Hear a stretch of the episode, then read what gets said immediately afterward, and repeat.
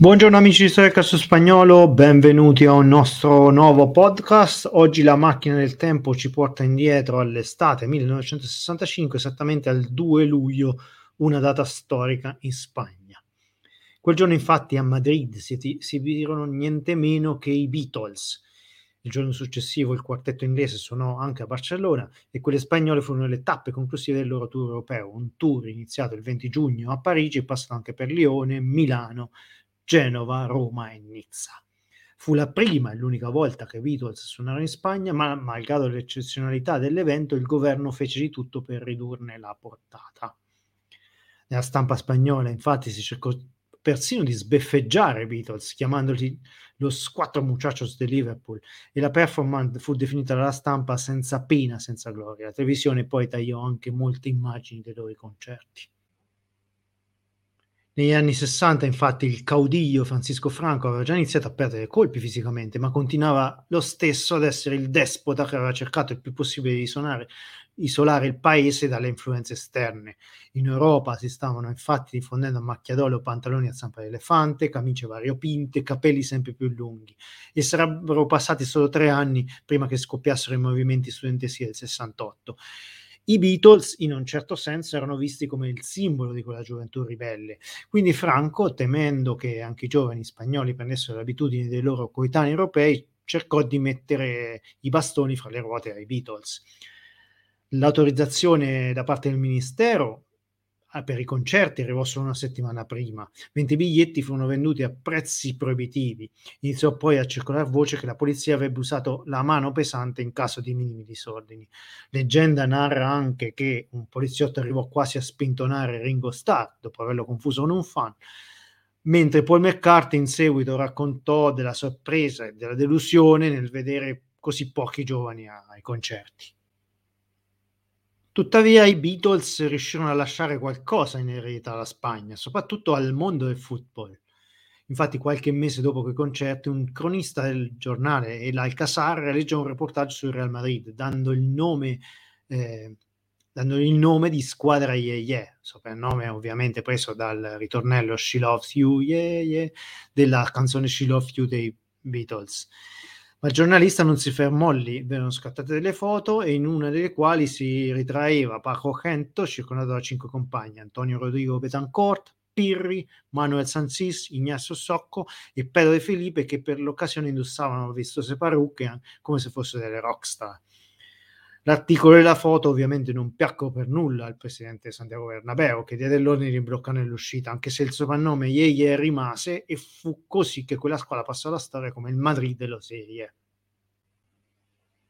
Ma facciamo un passo indietro. Il Madrid aveva vinto la sua quinta Coppa dei Campioni nel 1960, ma da lì in avanti Bernabeu era stato ricostretto a ricostruire la squadra eh, Alfredo Di Stefano, la grande leggenda blanca, aveva lasciato nel 1964 dopo un diverbio prima con il tecnico del Muñoz e poi con lo stesso Bernabeu. Infatti il presidente aveva sottovalutato l'orgoglio dell'attaccante argentino che malgrado i 37 anni si sentiva ancora in grado di dire la sua in campo. Il diverbio portò al divorzio e la fine dell'amicizia fra fra Bernabeu e Di Stefano e l'argentino finì all'Espagnol dove giocò due stagioni prima di ritirarsi definitivamente. Lo scettro e l'attacco quindi venne passato ad Amancio Amaro che era arrivato a Madrid due anni prima proveniente dal Deportivo La Corugna ma Manzio non fu l'unica faccia nuova in casa del Real, visto che nel 65 della vecchia guardia è rimasto solo Paco Kento, il difensore Emilio Santamaria e un 38enne Ferenc Puskas alla sua ultima stagione in, ba- in blanco. Bernabeu in quegli anni ha voluto infatti fare di necessità virtù, il club non era messo benissimo a livello economico, dove aveva speso tanto negli anni 50, in più la federazione aveva chiuso le frontiere a seguito del fiasco della nazionale spagnola nel 62, dopo il mondiale del 62. Quindi il Real era stato ricost- così costretto a ricostruire la squadra e aveva iniziato a pescare o in provincia o nel proprio settore giovanile. In porta è arrivato Betancourt dalla Spalmas, in difesa Socco dall'Osasuna, Sancis, il cui figlio diventerà anche lui leggenda del Real, era stato acquistato dal Valladolid, Vicente Miera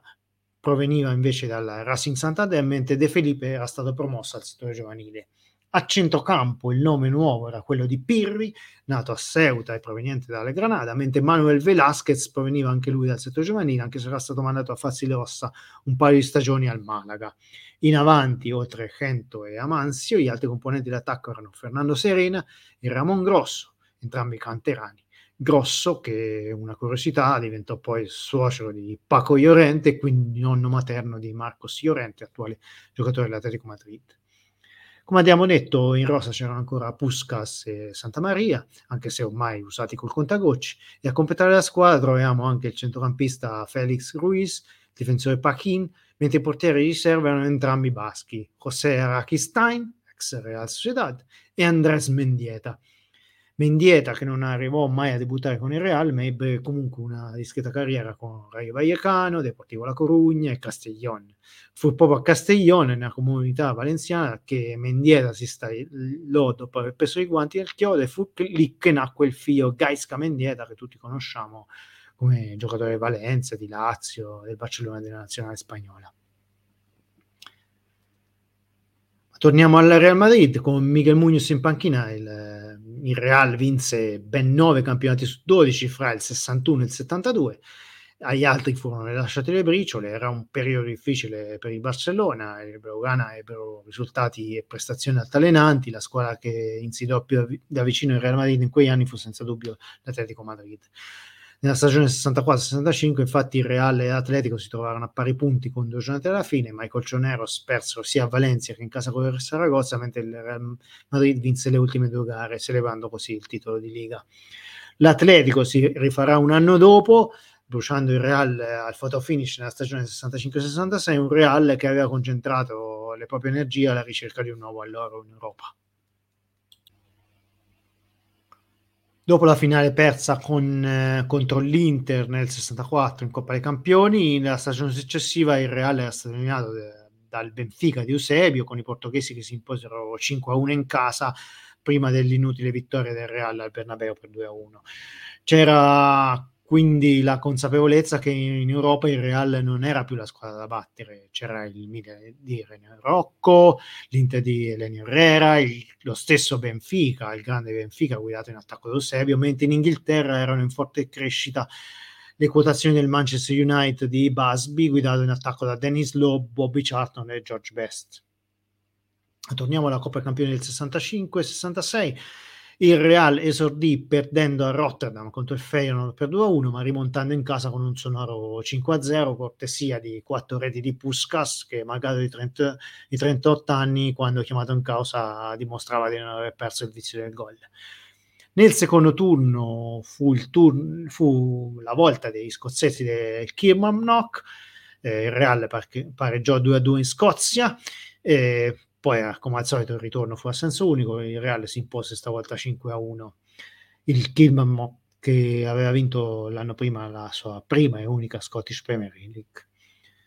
Erano anni in cui il fattore campo contava come a livello europeo, non magari come adesso dove giocare in trasferta non è tanto penalizzante come una volta, almeno fi- fino agli anni 90 le trasferte europee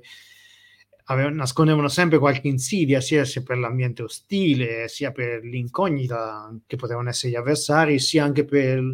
per lo stato dei, dei, vari terreni di gioco. Per questo non, so, non sorprese più di tanto la sconfitta del Real in casa dell'Andert nell'andata dei quarti, con eh, i belgi capaci di battere i Blancos eh, 1-0 con un gol di Van Imst.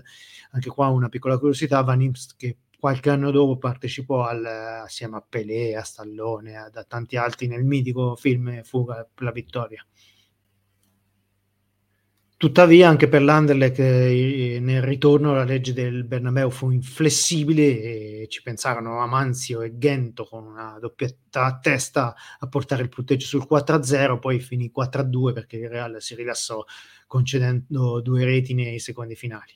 Quindi Real in semifinale, assieme al Real le altre tre semifinaliste erano l'Inter, la vera favorita al successo finale, il Manchester United e il Partizan Belgrado che era una vera e propria mina vagante. Infatti la squadra jugoslava aveva eliminato prima i francesi del Nantes, poi i tedeschi del Werder Brema. Infine nei quarti aveva rimontato i cechi dello Sparta Praga, in Cecoslovacchia infatti i locali si erano imposti per 4-1 ma nel ritorno di Belgrado eh, il Partizan fece valere il fattore campo imponendosi 5-0. Il Partizan che era stato sorteggiato con il Manchester United e quindi l'altra semifinale Inter-Real. Il Manchester United era in forte ascesa, come avevo detto, e veniva di eliminare il Benfica di Eusebio nei quarti. Eh, quella sfida contro i portoghesi fu una vera e propria dichiarazione di intenti da parte della squadra diretta da Busby che aveva vinto 3-2 allo Stafford e poi si era imposta 5-1 al Daluz eh,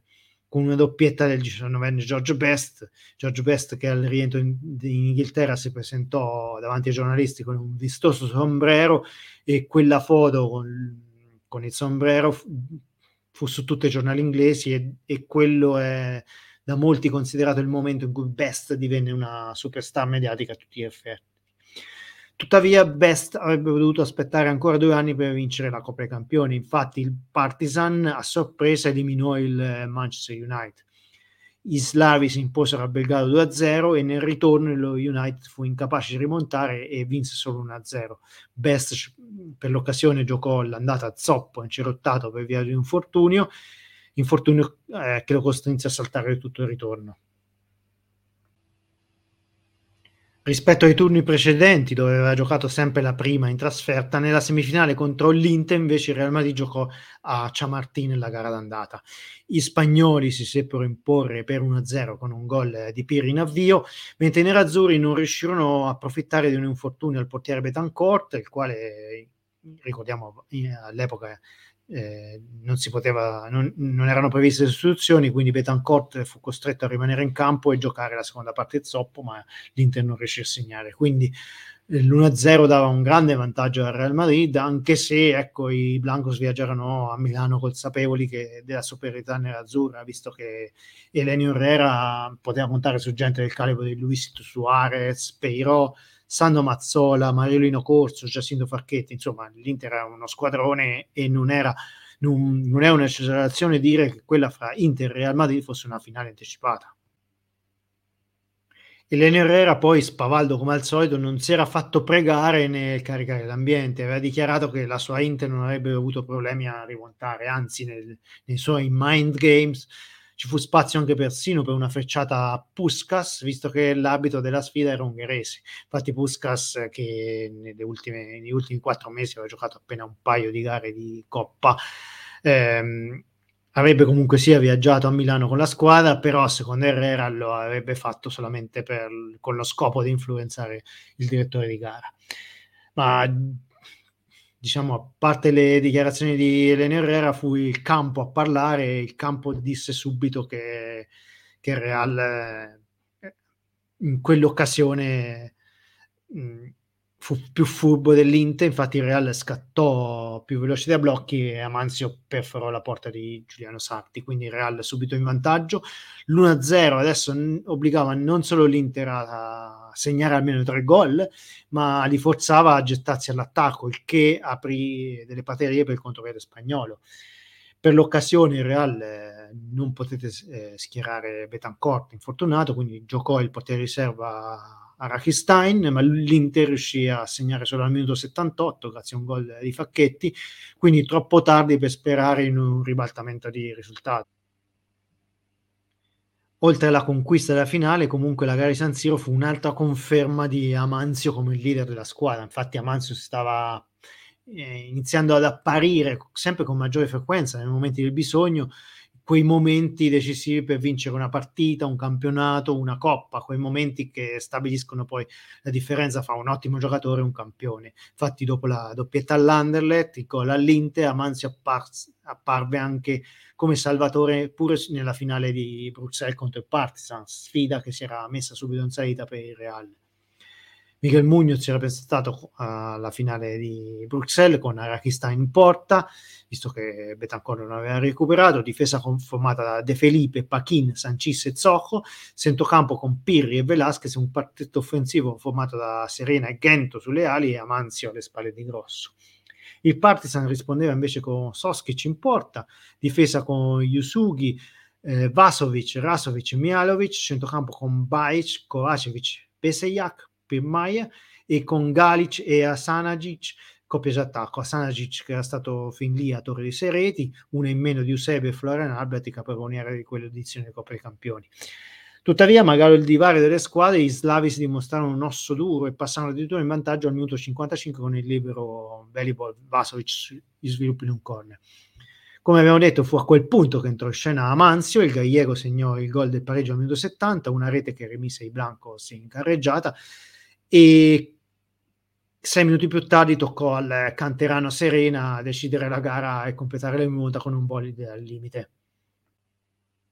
Il 2-1 riportò dopo sei anni il Real Madrid sul trono d'Europa, mentre tre giorni dopo, con la finale, con la sesta già nelle vetrine, Bernabeu dovette finalmente arrendersi e il giornale L'Alcazar pubblicò le famose foto dello Sieye con le parrucche. Il, il, successo del reportage fece poi sì che quella squadra ecco, venga sempre, per sempre ricordata come il Madrid dello Yeye e quella foto sia il poster di quella generazione.